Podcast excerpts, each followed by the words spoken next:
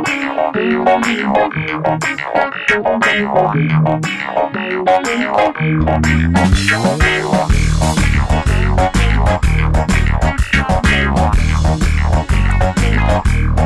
morning and welcome to Faithfully Memphis. This is Bishop Phoebe Roaf of the Episcopal Diocese of West Tennessee coming to you live from Crosstown Concourse. And you can hear us on 91.7 FM WYXR. Each week, we have the opportunity to talk to a person in the community or even beyond to learn a little bit about um, what they're doing and the role of faith in their life. So, the first segment of the show is always the feast of the day, a time when we have the chance to share something about our liturgical calendar as Episcopalians. But sometimes there are major feasts. Um, that uh, we want to cover instead of a particular saint. And today, I want to let you know about a feast that will be celebrated by most Christian denominations tomorrow, which is the Feast of the Transfiguration. So, the Feast of the Transfiguration of Jesus is described in the Synoptic Gospels. So, that would be the Gospel of Matthew, Luke, and Mark.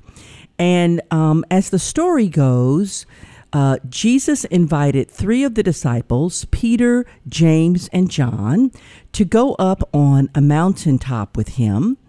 And it was more than just them going apart to be quiet and be at prayer, but it was actually an event where God authenticated Jesus as his son. Uh, so this feast is sort of at the same level of the appearance of the angels at Jesus' birth and his resurrection, which were also occasions where Jesus was publicly identified as God's son, uh, and also the descent of the Holy Spirit when Jesus was baptized. That was another opportunity when people could actually hear the voice of God saying, This is my beloved Son, in whom I am well pleased. So, um, those three disciples, um, Peter, James, and John, kind of had an opportunity to see behind the veil. Maybe it makes me think of the Wizard of Oz, right? Although I don't mean to make light of sort of Jesus's manifestation, but they really saw behind that veil. And Moses and Elijah were also present, representing the law and the prophets. And we know that Jesus, as a Jewish rabbi, was very much in the line of succession of um, individuals God sent uh, to lead God's people into righteousness. But of course, in Jesus's case, he was the one who was able to bridge that gap between God and all of creation, sort of the mediator, the advocate, the one who has allowed us to be with God forever after we transition uh, from this side of the grave. Um, and so when the three men are on the mountain with Jesus, uh, they also see this cloud and uh, hear God's voice, and then see the two prophets. Um, and you might think that with such a mountaintop experience as that, it would all be about the highs of it. But in Luke's gospel, we also hear that that is the moment when Jesus tells Peter, James, and John, My death is imminent, right? We've had this mountaintop experience, but we're not just going back down to normal. You know, we're going to head to Jerusalem and I'm going to set my face toward Jerusalem and I am going to die. And I find it hard to imagine um, the juxtaposition of emotions that those three disciples must have felt from their exhilaration at having yet another confirmation that yes, Jesus is God, and then the sober acknowledgement that their beloved rabbi and teacher um, and savior is going to have to die. So, in Christian uh, traditions that observe the feast of the Transfiguration, it's really, again, sort of this pivotal point where Jesus acts as the bridge, as it were, between um, God and heaven and all of creation. And so on Friday, tomorrow, we will be celebrating that feast. So this morning we have with us Dr. Chris Cooper. He is the coordinator for the Master Gardener program in Shelby County and um, horticulture agent for UT Shelby County Extension Service. So, in that capacity, uh, he coordinates and leads all sorts of educational programs addressing issues that affect urban, commercial, and home horticulture. Um, Dr. Cooper and I have a, a, common link to Louisiana. He got his BS from Southern uh, University in Baton Rouge, and I lived in New Orleans for 13 years, oh, so I was in Baton Rouge pretty frequently when I was there. Uh, and also has a master's and a PhD from Alabama A&M University in Huntsville. He writes a monthly blog on the Memphis area Master Gardener's website, and also is the host of his own show, uh, The Family Plot Gardening in the Mid South, which airs on WKNO. So, Dr. Cooper, welcome to Faithfully Memphis. Thank you. I appreciate the opportunity to be here. Excellent. so, can you tell us a little bit about your background and where you grew up and sure. whether or not um, faith was a part of your early life? Okay, uh, so let's start here. Uh, again, uh, Chris Cooper. I'm actually born and raised in Jackson, Mississippi. Mm. My grandfather on my mom's side was a sharecropper. Mm-hmm. Uh, the little small country town uh, called Kewanee, Mississippi. He grew sugarcane, cotton, and corn. Mm. Uh, he had cows, mules. we had pigs, hogs and every summer, I would go there and just spend the summer with him, mm-hmm. uh, follow him throughout the field. And I was always interested in how you can get one kernel of corn, put it in the ground, and then it grows to about five or six feet tall and produces ears of corn. Yeah. Uh, so that's where the first taste of gardening came in for me. Mm-hmm. I would spend a lot of time there, of course, and we would just run through the woods. And I at that time appreciated the beauty, you know, of the mm-hmm. land. Uh, and, and, so I guess sort of kind of like a closeness to God, if you will. It's like, wow, this is nice. The air is fresh. Mm-hmm. You know, it, it's it's lush with green foliage. So that's a little bit of my background. Mm-hmm. How I kind of got started, I think, you know, in gardening. Now, once upon a time, I guess I wanted to be an astronaut. You know, I wanted to be, you know, a big sports figure. Um, but yeah, something kept drawing me back, you know, to the to the earth, you know, mm-hmm. to the mm-hmm. land, because to me that's where it all starts. Mm-hmm. Uh, you mm-hmm. put a seed in the ground, beauty, you know, mm-hmm. uh, growth. Um, so that's pretty much where it started for me, and of course throughout, you know, um, going to you know school, uh, elementary school, high school, junior high school. Um, again, just kind of drawn to you know the soil. I actually got to college there at Southern University. Mm-hmm. Believe it or not, I went to Southern University on a piano scholarship. Oh my gosh! Um, so you're a musician as well. My father is a retired music professor, so oh. I actually uh, played the piano. You know, pretty much you know from you know maybe eight years old all the way up through college. Yeah. Uh, so end up going there on a piano scholarship, and I had a homeboy. He was from Mississippi uh, Mark was his name, and he was like, "Hey, he was an ag major. He's like, mm-hmm. you should mm-hmm. try one of these ag classes." And I was like, "Hmm, you know what? Maybe I should." Mm-hmm. So I mm-hmm. talked to my advisor. I was like, "Can I take a couple of ag classes? Intro to agriculture, soil science." Uh, and she uh, let me do that, mm-hmm. and the rest is history. So wow. I became an ag major and a piano minor. Wow! Uh, much to my mom's chagrin at that time, uh, as you can well imagine, she's like, "So you're going to school to be an educated farmer? I, could you explain that to me?" so yeah, now I tell her the rest is history, mom. Yeah, of course. Wow, what a beautiful story. Now, um, I have been told that guard from people who are gardeners, and I'm not one, unfortunately, okay, okay. but that gardening in and of itself can be a spiritual exercise. And so I wonder, um, over the years, starting as a child, but now that this is actually your vocation, mm. has this journey with creation, how has that affected your faith, your relationship with the Lord? What have you learned about God? From gardening? Wow, that's such a good question. I've learned a lot about God, uh, about gardening through gardening, because gardening to me is serenity. It's mm. peaceful. Mm-hmm. Uh, it's good for the soul. It's good to get your hands in that soil. Um, again, putting that seed in the ground.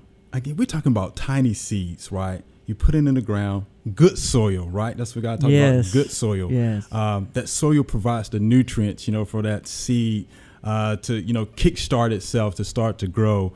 Um, so from there, I think about we're in the pruning season, right? Uh, I'm getting a lot of calls about pruning, you know, your fruit trees and things like that. So I think about, you know, the verse where he says, um, you know, what I'm the vine, he's the gardener, Right. And so we, you know, we talk a lot about okay, so we're going to prune those branches that are not producing anything, but then we're also going to prune those branches that are producing fruit so they can be more fruitful, Hmm. right? So I always think about you know little verses like that. Mm-hmm. Uh, I, I think about you know sowing seeds. Make sure you sow the seeds on good, Good soil, or soil. in good soil. Yeah. Uh, make sure they're not choked out by weeds or being Mm-hmm. trampled on, or make sure that they get. Um, you know, good soil contact so they can grow. You don't want the birds to get them, or you don't want to trample them, or things like Mm-hmm. Right. that. So yeah, I I reference a lot of things uh, about gardening uh, to some of the things that I've learned in Bible study, you know, Yeah. in church, and things like that. Yeah. right. You know, when also when I think about gardening, in addition to serenity, um, I think of two things. One, there is hard work involved, and um, our relationship with the Lord also demands that we show up. Right. There's work that we have to do. God does the bulk of it, but if we aren't open and available and willing to set the time aside, it's not going to happen. And Yes, the other thing right. is that we don't control it.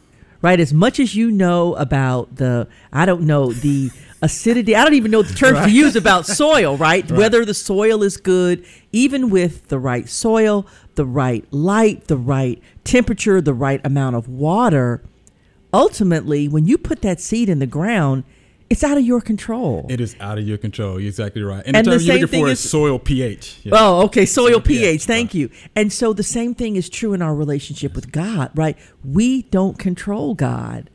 We don't set God's time frame. And so I think sometimes in my own faith journey, I have been frustrated because God's timing was not my timing. Sure. But in the end, right, it always turns out right.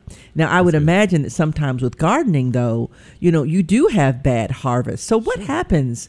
How do you process having a bad harvest? You put in all this work, but yet you don't really see it coming to fruition in the way you had anticipated. Well, to me, is you know, it's just one of those life lessons. I mean, you've done all that you could do. Uh, you put it in the ground, right? The rest is up, you know, to Mm-hmm. Yeah. you know, to God for the most part. Uh, if it doesn't work out, if you don't get those tomatoes that you're looking for, those cucumbers or whatever, Right. uh, it, it is that you want to put in the ground. Hey, I just look at it as a lesson. Yeah. Okay. We'll go back. We'll write down. Okay, in my garden journal, look, this didn't work right this year. Mm. Could it be environmental factors? Could it be insect pests? Could it be diseases? We'll chalk it up to one of those, and we'll say, "Okay, God, we'll try it again next year." So this is the way I look at it. When Hmm. Yeah. I put my seeds in the ground or my transplants in the ground in my own garden, I usually put them in there, and I, this is what I say: "All right, God, the rest is up to you. I'm Yeah, gone. So, yeah. babies, I hope y'all make it. You know, Right. I hope you make it. So you mentioned um, a gardening journal. Is that part of gardening that you record the different elements as to when you plant the seeds? Oh yes, ma'am. I always tell people that when you're gardening, it's always good to have a garden journal. Mm-hmm. Uh, and some of those things that you would put in the garden journal would be, okay, when did I put the seeds in the ground? When did Mm-hmm. I put the transplants in the ground? What about soil pH? What about Mm-hmm. environmental conditions? Uh, we've had a cool start to the year, cool Mm-hmm. and wet. Did you write that down? Hmm. Uh, what about insect pressure? What about disease pressure? Mm-hmm. Okay, so those are the kind of things that I want gardeners to write down in their garden journal. Okay. Was it successful? Did you have a successful harvest, planting? Those are the things that I want you to write down. Okay, because that's interesting. Because journaling is also a spiritual practice, a spiritual discipline. That's right. So people can have journals where they uh, write the things that they're grateful for, or if they are praying for people with particular health issues or whatever. So it's interesting that in both disciplines, journaling is a practice. It's a practice. Yeah. It is a practice. So I am not a gardener, even though both of my grandmothers Okay. had amazing gardens. My mother's mother was fabulous with all sorts of flowers and blooming Okay. plants, and my father's mother, similar to your grandfather, um, they did work as sharecroppers at one point in their life, and she always had a small garden Mm-hmm. right next to her house. Uh, they were poor, and so part of the reason was really practical. If you don't have the money to go to the grocery store, you buy a lot of the fresh fruits and vegetables that you need to feed your family. But um, what is a master gardener? What do you have to do to get that master in front of your name? Hmm, master Gardener. We I get that question all the time. Here's the thing about the Master Gardener program. If you're interested in plants, Yes. if you have a passion, a love for plants, and you're willing to share that knowledge with other, then you too can become a master gardener. Okay. That's simply what it is. Just Okay. a love for plants, a passion for plants, and your willingness to share that information with others, you become a master gardener. Got it. Right. So, what does that program entail? If, if any of our, listeners would be interested in becoming a master gardener, what would they have to do? Okay, so again, if you have a love or passion for plants and you're willing to volunteer that knowledge to others, it's a 15 week course. Okay. Uh, we usually start in January. Uh, 15 weeks, we go to the middle of March. Mm-hmm. One day a week for three hours, you're going to learn all about horticulture. Okay. Okay, so it's going to be surface level horticulture, uh, intro to plant science, soil science. Uh, we have field trips to the Memphis Botanic Garden, to the Mm-hmm. Dixon Garden, to Lichterman Nature Center. Uh, we talk about trees, we talk about turf, we talk about weeds, Mm-hmm. uh, we talk about etymology and pathology. So again, we're introducing you to the horticulture world. Mm-hmm. So in return, you're going to give back to us volunteer hours. Okay. Right. So there's 20 hours that you have to volunteer in the community, 20 hours you have to volunteer for the extension service. Those are 40 service hours, and mm-hmm. then there are eight additional CEUs. So that's where you're going out and you're listening to talks about horticulture, talks about mm. gardening. So once you, you know, go through those 15 weeks, you get those volunteer hours, you become certified. There is a graduation, believe it or not. We have a Oh. graduation ceremony, and I and I've had people in the past to tell me they've had more fun at our Master Gardener graduations Oh. than they did when they got their BS and master's degrees. So think about that for a second. Wow. Uh, so yeah, they become certified, and then yes, every year they just have to recertify. Got it. Uh, so many hours, and yeah, wow. you have to be a life learner. That's what I tell folks. Mm-hmm. I've I've done a lot of school, yes. and I still have a lot to learn. Yeah. Uh, so I'm a life learner. I want master gardeners to be life learners because at the end of the day, they're an extension of who I am. Mm-hmm. I'm only one horticulture extension agent here in Shelby County, which is a large county. Mm-hmm. So we train, you know, the public, folks who are interested in gardening, to go out and be an extension of who I am. Got it. Right, because I can't be everywhere. Right. So we're training you so you can go out and do those programs and talk about gardening. Wow. Sure. So during COVID, you know, so Ah. much of our life was just turned upside down. But I would imagine that a lot of those uh, weekly sessions were outside. So did you all have to cancel your master gardening program last year, or were you able to do it in the midst of COVID? So this is what we did last year. We started off right in person. Okay. Okay. Uh, and all the classes are there at the Agri Center. Mm-hmm. In June, when the world was about to shut down, we had to pivot. Right. So guess what? Zoom is what we use. So welcome to the Zoom world, Uh, yeah. folks, gardeners. So yeah, we took it to the Zoom platform, and we pretty much figured. Uh, um, we figured out we had only like four or five more classes to go, Mm-hmm. so we just finished those up via Zoom. Hmm. Right. Uh, this year was interesting. This year we had our first virtual Master Gardener class because we had to do it all Zoom this year. Wow. So we were able to do that, and then we actually went out uh, a couple of times to Mm-hmm. the gardens because it was outdoor settings uh, to finish up that course. But yeah, it was definitely interesting. Yeah, we had to make that pivot to Zoom. We had to Mm-hmm. get people trained how to use Zoom, uh, and then we were able to go out. You know, to a couple of the gardens. I think we went to Memphis Botanic Garden, to the Dixon. Uh, Lichterman Nature Center, uh, and then to Collierville Victory Garden. So just to get outside, Mm-hmm. Right. uh, so we can see each other, Right. You know, because I'm just looking at you through a screen. Yeah. And once we got out into the field, of course, we had the face mask. So yeah, we can see that you're happy and excited, you know. But yeah, we were a- able to pivot and just take it to Zoom, and then able again to go outside. Got it. Right. So, what do you do for Shelby County in addition to sort of coordinating these Master Gardener classes? Are there other things? I mean, uh, from the standpoint of the, the county government, Hmm. How does the county government take care of all this green space? All right. So the county government, of course, have you know maintenance crews that Yeah. actually go out, landscape crews, if you will, that would go out and take care of the land, Mm-hmm. right? Uh, the lawns, the trees, the shrubs, and things like that.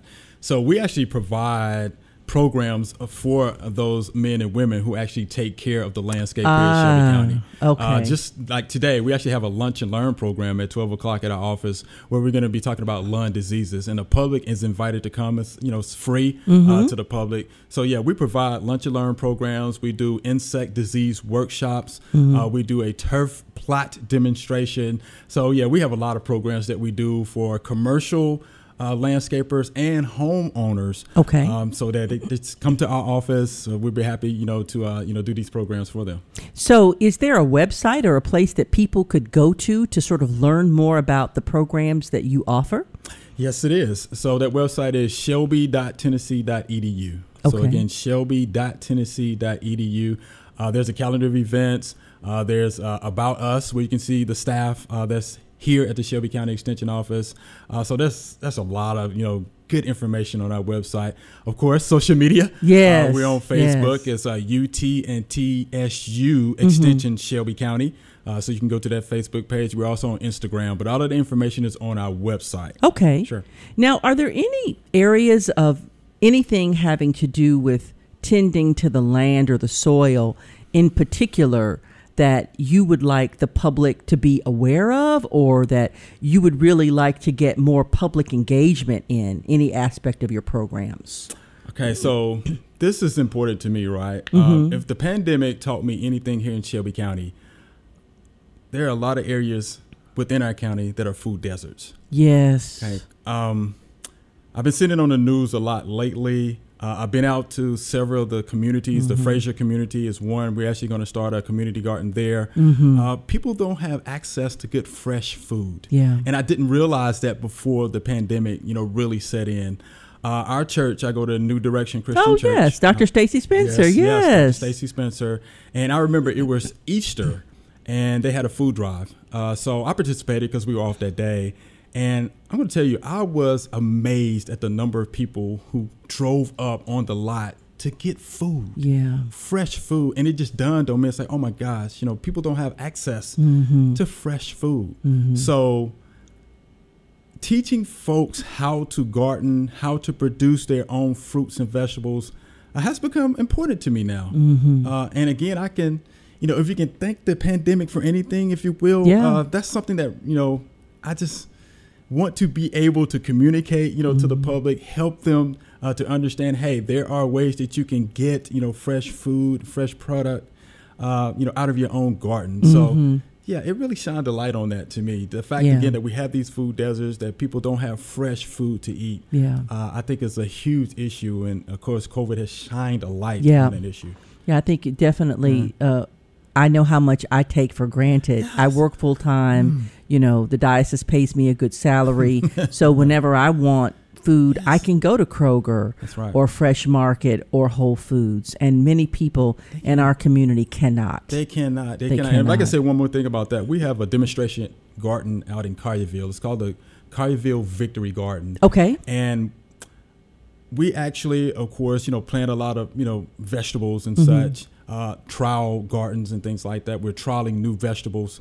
And we actually give away that produce, that harvest, Okay. uh, to the food bank there in Collierville, to the Resurrection, Resurrection schools, Mm-hmm. uh, and then I think to uh, you know a couple of other places. And we actually got a letter back uh, from uh, I think one of the uh, Resurrection schools, uh, it may be churches, uh, and it said, "Thank you for your produce. Right, uh, your produce your produce helped to feed 50 families." Wow. And you know, I'm sitting there reading that, thinking to myself, "Oh my gosh."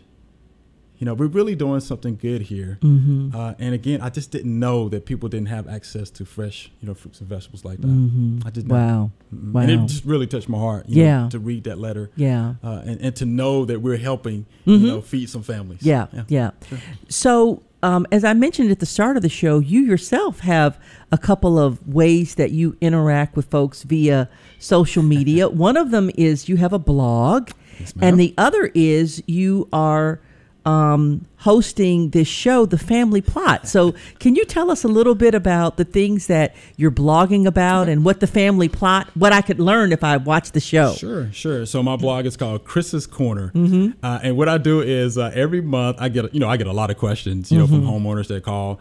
So if there are repeat questions, Right. then guess what? That becomes the topic for Chris's Corner, uh, because this month is all about squash bugs. Uh, I get Ah. a chance in my job to actually uh, you know drive around to the different community gardens, just kind of peek in and see what people are doing, and everybody has questions about squash bugs. So Mm-hmm. yeah, every month Chris's Corner is usually you know about something in the garden, and it's something that I'm getting repeat questions Mm-hmm. Got it. So you can find that on the website. Uh, as far as the family plot goes, uh, the family plot has been fun. Uh, this is I think we've been doing this now ten years. I can't Oh, believe wow. it. Uh, we're having a good time with that. Uh, there's two guests for every show, Mm-hmm. uh, and those guests usually talk about you know their specialty. You know whether it's perennials, annuals, Mm. trees.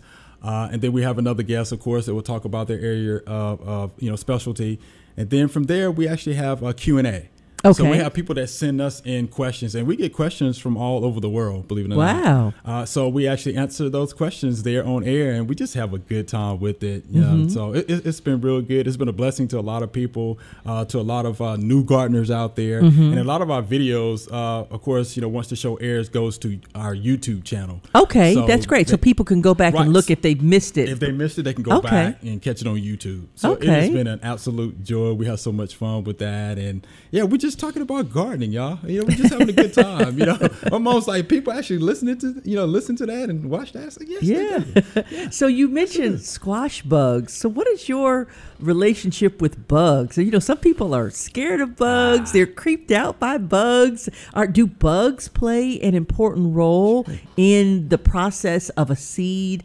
actually becoming a plant? So here's the thing about you know a, a lot of your bugs, right? You have beneficial, you know, insects, Right. Then you have those bad pests, Right. So of course, you know, with those beneficials, we need them because a lot of your beneficials actually help to pollinate Mm-hmm. your plants, right? So how are you going to get those fruit and vegetables without the honeybee? Right. Right. One, right. Every, one out of every three bites of food that you eat, you owe to a honeybee. wow. Right. So there, there's your good beneficial bugs like the honeybee, for example. Then you have those bad pests like your aphids, squash bugs, Yeah. and your scales. Here's my whole thing about that. Yeah, they have to be here, right? Because guess what they're trying to do? They're trying to reproduce. They're trying to produce more babies for the next generation. Right. Yes, they're they're eating your valuable plants, your desirable plants, but there's a reason, there's a purpose behind it because they're trying to produce more offspring for the next generation. Got it. Now you have some beneficial plants that will actually take care, you know, of those bad pests uh, that are out there for you. But yeah, I mean, they have to be here, just like. Yeah. everybody, everything else, right? Right. So then I, that was going to lead me to the next thing was sort of I know I have friends who've talked about deer eating their or squirrels or di different you know four-legged animals Right, eating right. their plants too, and they get so frustrated with the deer. Well, my, my thing about the deer sticks, 'cause I hear a lot of questions Yeah. about the deer. Just plant enough. You know, plant enough So the for deer can have meal and you can have a meal. theirs. You plant enough for the squirrels so they can have theirs. You plant enough for the squash bugs so they can have theirs. Guess what? Everybody wants to eat. That's right. true. Whether you're two legged or four legged, right? Everybody wants to eat. So I just tell folks to plant enough. Yeah. Plant enough. Yeah. That's enough to go around, right? There is enough to go around. I think you know that probably could preach, right? That's enough to go around. it probably could preach. Share. We have to learn to share. That's all. We have to learn to share. So there are a lot of great um, principles that you learn in gardening. Sharing and generosity and patience, Mm-hmm. Patience, and yeah. hard work and dedication. It really sounds a lot like a spiritual discipline. It, it definitely does. It def- it, there's, nothing like being out in the garden. Mm-hmm. You know, uh, it, it's closeness to God, if you will. You know, for me, and I usually joke and tell people, you know, and they joke. You know, I have friends that's like, "Oh, you're a horticulturalist? What is that? I mean, how did you get involved with that?" And I always tell them this.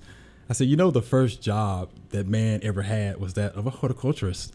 Right, Adam, Mm-hmm. Adam and Eve. had to take care of the Garden of Eden. So I was That's like, so that was the first profession known to man. was to be a horticulturist or a gardener. if you will. Yes. Yeah.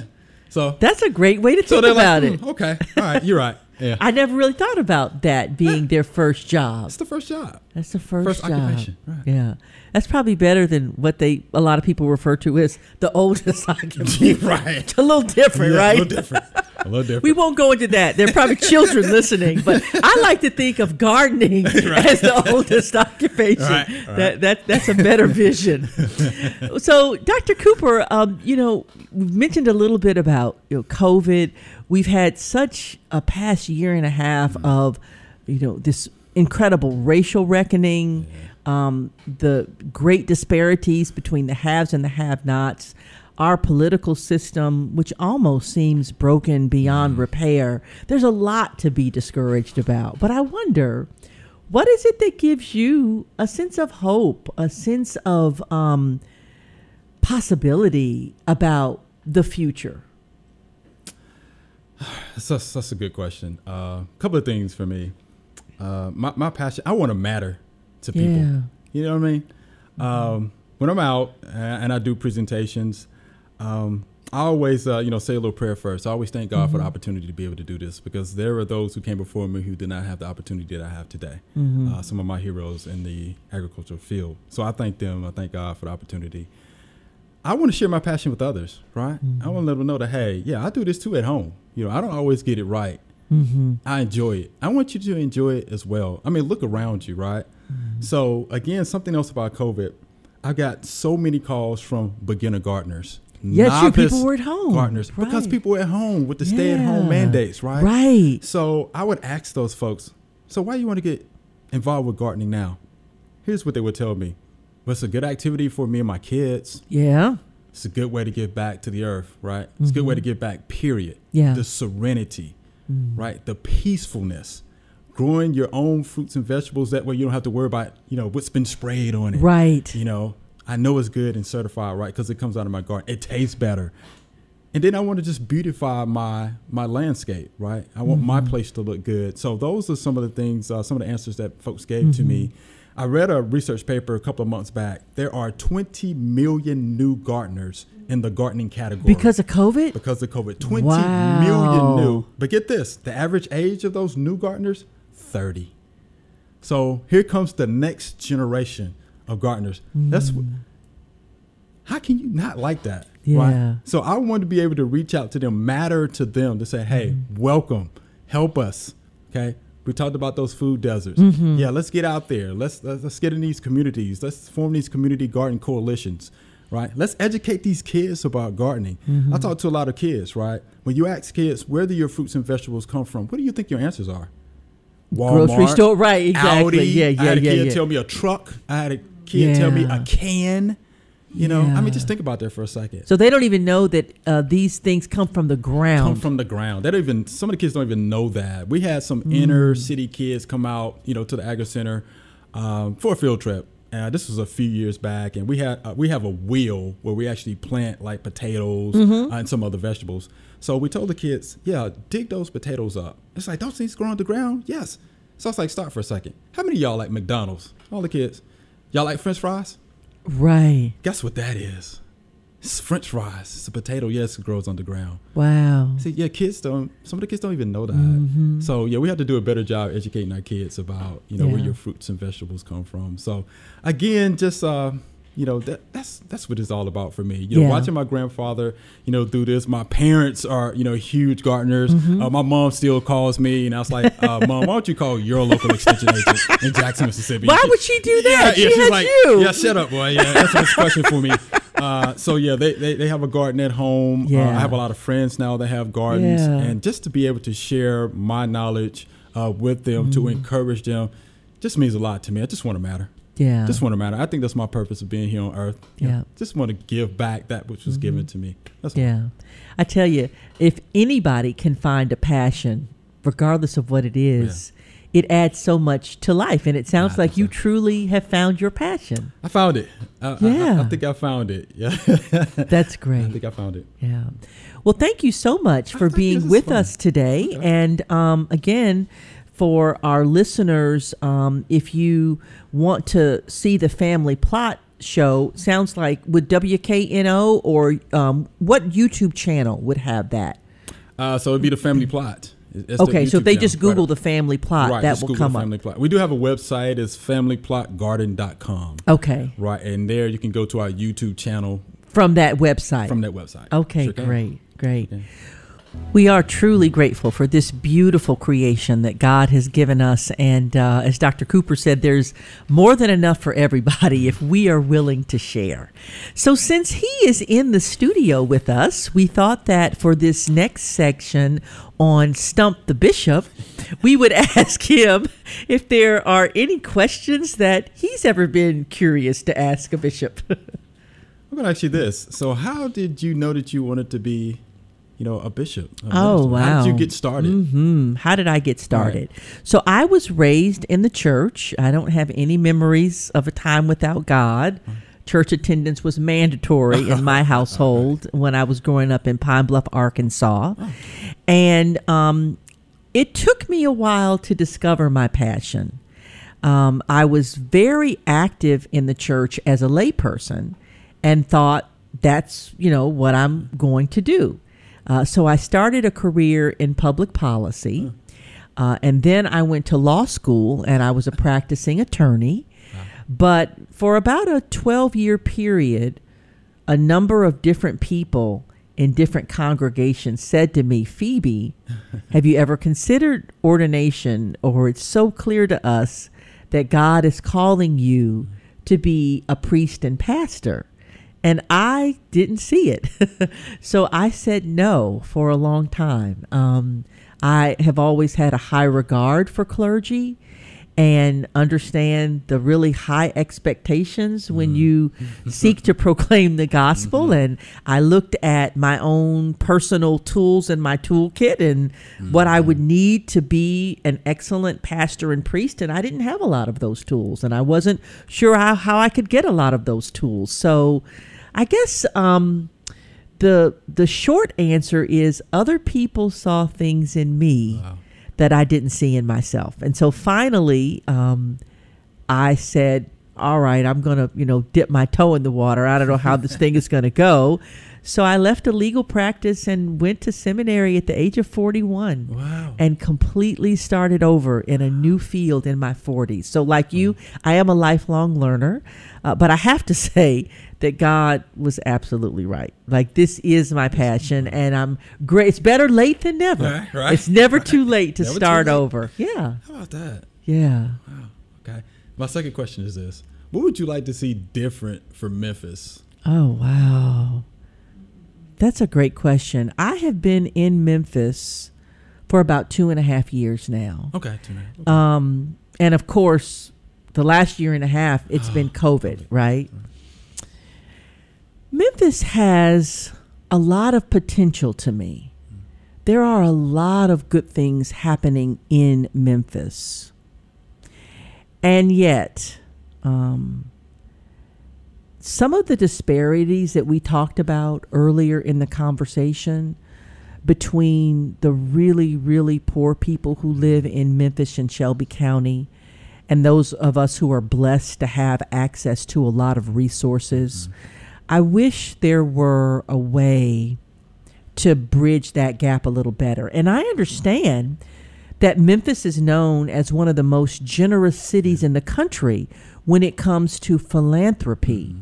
So we have sort of given a lot of money to address these problems, which suggests to me that maybe money isn't the only thing that's needed. Perhaps there is a change of attitude, a change of perspective. Hmm. You know, Jesus was all about transformed lives. Every single person Jesus met, he pushed them past their comfort zone hmm. to say, you may have drawn a box around who you think is acceptable or righteous or okay.